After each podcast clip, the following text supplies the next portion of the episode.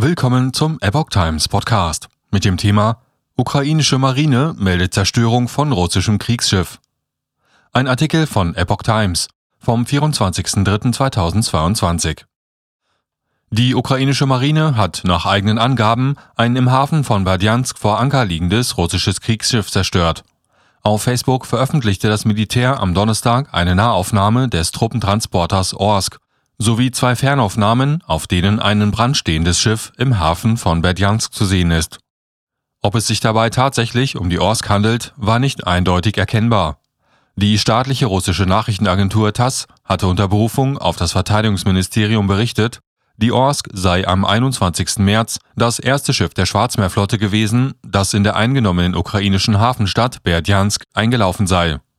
Die Ankunft dieses großen Landungsschiffes sei ein wichtiges Ereignis, das logistische Möglichkeiten im Schwarzen Meer eröffnet, wurde in dem Bericht ein russischer Flottenoffizier zitiert. Die Orsk kann demnach 1.500 Tonnen Ladung transportieren und brachte gepanzerte Fahrzeuge in die Ukraine.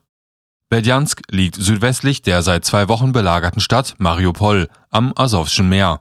Die kleinere Hafenstadt war wie das weiter westlich gelegene Tscherson kurz nach Beginn des Angriffs auf die Ukraine am 24. Februar von russischen Truppen eingenommen worden.